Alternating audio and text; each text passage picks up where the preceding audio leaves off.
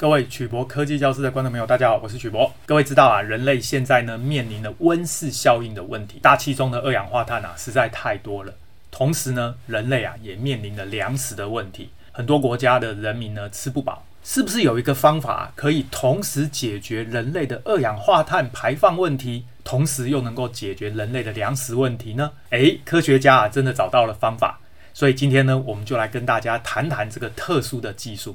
今天呢，我们的题目是二氧化碳合成淀粉大突破，同时解决温室效应与粮食短缺的问题。首先呢，我们跟大家谈谈什么是有机化合物跟有机碳。第二个呢，跟大家介绍什么是单体 monomer 跟聚合物 polymer。第三个，跟大家介绍什么是单糖、双糖跟多糖。第四个，跟大家谈谈糖苷键形成直链淀粉跟支链淀粉是什么。第五个，介绍人工淀粉合成的代谢途径，它的设计跟模组化。最后呢，跟大家介绍人工合成淀粉解决问题，它主要的技术瓶颈在哪里？今天啊，我们的资料来源是二零二零年九月二十四号农科前沿发表在每日头条的科学版，题目是二氧化碳合成淀粉成功，工厂化生产粮食呢不再遥远，是真的吗？首先呢，光合作用啊，让植物可以经由二氧化碳跟水。生成有机物跟氧气，这里的有机物呢，指的就是植物本身。大家知道，植物呢是由淀粉和纤维素组成的，而淀粉跟纤维素实际上呢，都是含有碳原子的一种有机物，这就是所谓的有机碳。简单的说呢，这个植物啊，从小长到大，越长越高，它呢实际上就是不停地在植物身上堆积纤维素跟淀粉，而纤维素跟淀粉呢，都是有机碳，而这个碳原子的来源呢、啊，就是。空空气中的二氧化碳，因此呢，植物身上的碳原子有机碳是吸进去的。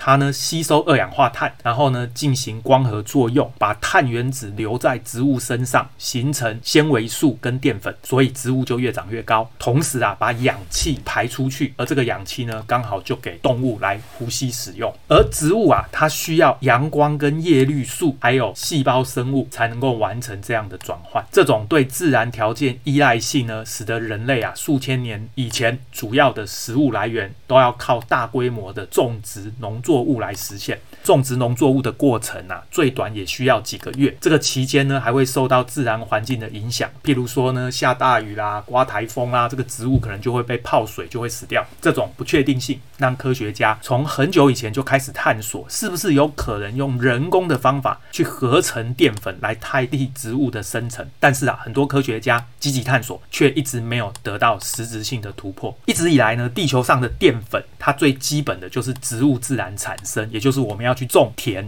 那粮食里面呢，主要的成分就是淀粉，包含这个玉米啦、小麦啦、大米啦这些农作物，都是透过光合作用来产生淀粉。研究人员啊，长期研究自然作物中淀粉形成的过程，发现啊，其中存在六十多步的生化反应，而它的能量转化效率竟然只有百分之二。意思就是说啊，利用植物天然的方式来产生淀粉，其实它的转换效率很低。在二零二一年九月二十四号，在中国大陆的中中科院天津工业生物技术研究所的研究人员，在科学期刊《Science》，各位知道这是科学界最好的期刊啊。仅次于《Nature》自然期刊，他呢公开发表一个论文，报道了世界上首次实现用淀粉在实验室从头到尾合成。这个呢，为了解决人类粮食问题啊，提供了一个可能的新路径。首先，我们要记得，淀粉是粮食主要的成分，也是重要的工业原料。那么，淀粉颗粒里面呢、有所谓的直链淀粉跟支链淀粉。直链淀粉呢，是经由阿尔法一四的糖苷键线性连结形成；支链淀粉呢，是由阿尔法一六的糖苷键分支点缀。这个呢，就是有机化合物的分子结构。那各位记得，你看到这个六角形，实际上呢，这个每一个转角都是一颗碳原子。那科学家呢，会去对这个碳原子进行编号。总而言之啊，阿尔法一四这一个化学键键结起来这一个部分呢，称为直链淀粉。所以这个淀粉沿这个方向就是主链，也就是直链。阿尔法一六呢，是在这一个方向连出去的，这个称为支链淀粉，也就是它是分支链。所以呢，各位看这个图就会发现呢，淀粉里面大部分的原子都是碳原子。你看哦，这个 C 是碳原子。我们刚刚说这个六角形的每一个角落呢都是碳原子，所以各位这样看下来会发现，淀粉的分子里面啊，大部分都是碳原子组成。这种由碳原子组成的有机化合物就称为有机碳。淀粉呢，主要是通过绿色植物的光合作用合成，需要大概六十个步骤，还有复杂的调节。尽管啊，已经做出很多努力来提高植物中淀粉的产量，但是啊，光合作用的低效性跟淀粉合成的复杂性是最大的瓶颈。首先呢，我们介绍一下什么是有机化合物。有机化合物泛指碳氢元素为主体形成的化合物，通常还会间接其他次要元素，譬如说氧氮硫。还有其他周期表上的元素。那么，因为水呢是由两个氢原子跟一个氧原子组成的，也就是 H2O，所以啊，由于大部分的有机化合物呢都是碳氢氧组成，因为氢跟氧合起来呢就是水，所以有机化合物又称为碳水化合物。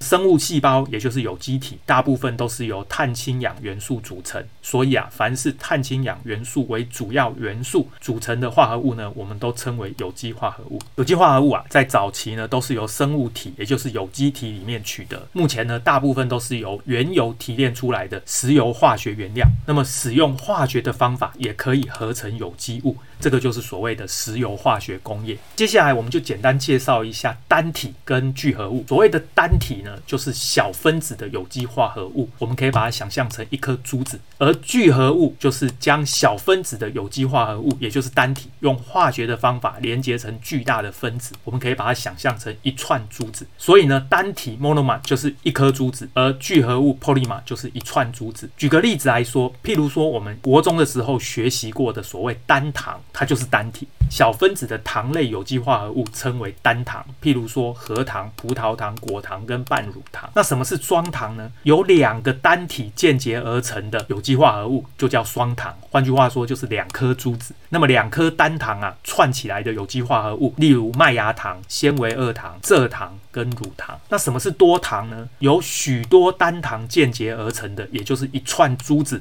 我们就把它称为多糖。譬如说淀粉糖跟肝糖、纤维素等等。因此呢，所谓的淀粉啊，实际上它也是由单体形成的聚合物。那么各位现在看到的这个阿法一四直链淀粉，这个就是它串起来的一串珠子。同时呢，从这个边边可以串出这个阿法一六，这个称为支链的分子。所以淀粉本身也是一种聚合物。那么受到光合作用的启发啊，人们就开发了所谓的化学催化剂，可以更有效的从太阳能跟水呢提供电子或者氢，这样呢就可以把二氧化碳呢直接还原成简单的化学物质。它使用的是甲酸跟甲醇当做中间体，连接可能的化学催化剂跟生物酶，利用这种甲醛酶从 C1 的中间体设计。建构出淀粉合成的途径，还有酶的部分，从甲酸或甲醇中呢，就草拟了两个简单的淀粉合成路径。原则上呢，就是可以透过二氧化碳或者甲酸或甲醇做成中间体，最后啊，经由九个核心反应就合成淀粉。我们刚刚说啊，天然合成的淀粉啊，需要六十几个步骤，这实在太复杂了，转换效率太低。而这个实验呢，它最大的特色就是啊，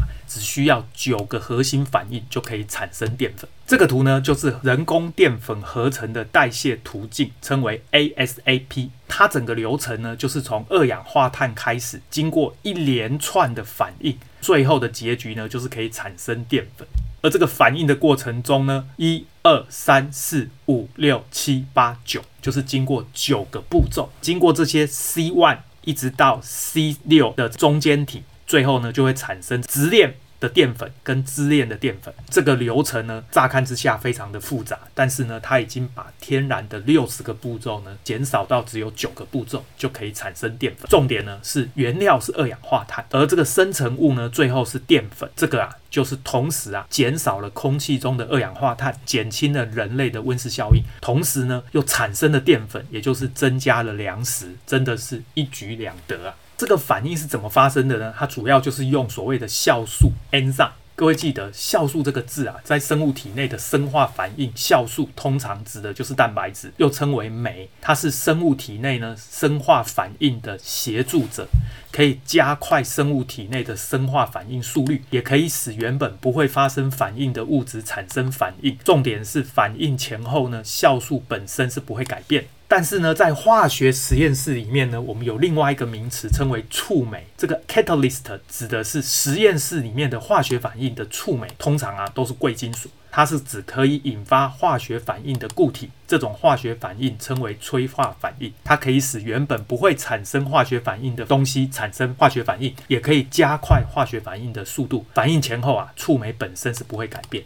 那么，为了要克服酶不可预测的相互作用，通过计算设计这一个方案，这些科学家呢进行了模组化的组装，对三种瓶颈相关的酶，它的蛋白质工程进行优化。我们刚刚说了，在生物体里面的酶呢就是蛋白质。最终啊，他们建立了由二氧化碳和氢来合成淀粉的化学还有生化途径。这种人工淀粉合成的代谢途径称为 ASAP，它是由十一个核心反应组成。在氢气的驱动下呢，每分钟每毫克二氧化碳可以产生二十二奈莫尔的催化速率，将二氧化碳啊转化成淀粉。各位还记得什么是莫尔数吗？嘿，这个是国中学过的东西，这边我们就不讨论了。重点是呢，它这一种化学合成的方法比玉米中的淀粉合成的速率啊还要高八点五倍。也就是用人工的方法，使用二氧化碳来合成淀粉，比呀我们去种玉米。产生淀粉啊，它的这个速率啊还要高八点五倍。这种方法为将来从二氧化碳来合成化学或者生化淀粉呢，开辟了新的道路。那么人工合成淀粉呢，主要的技术瓶颈到底在哪里？那主要就是啊粮食危机呢跟气候的变化，这是人类面临重要的挑战。而这一个实验呢，研究为人工设计生物系统。固定化二氧化碳，意思就是把空气中的二氧化碳呢吸收起来变成固体，减少二氧化碳来合成淀粉，提供了基础。一旦啊实现的话，可以节约百分之九十以上的土地跟淡水。为什么呢？你这样就不用去种田了，对不对？这样啊可以说是一个颠覆性的技术。我们来看一下天然合成的淀粉跟人工合成的淀粉有什么差别。天然合成的淀粉呢，必须靠太阳光；那么人工合成的淀粉呢，主要靠光、还有电、还有氢。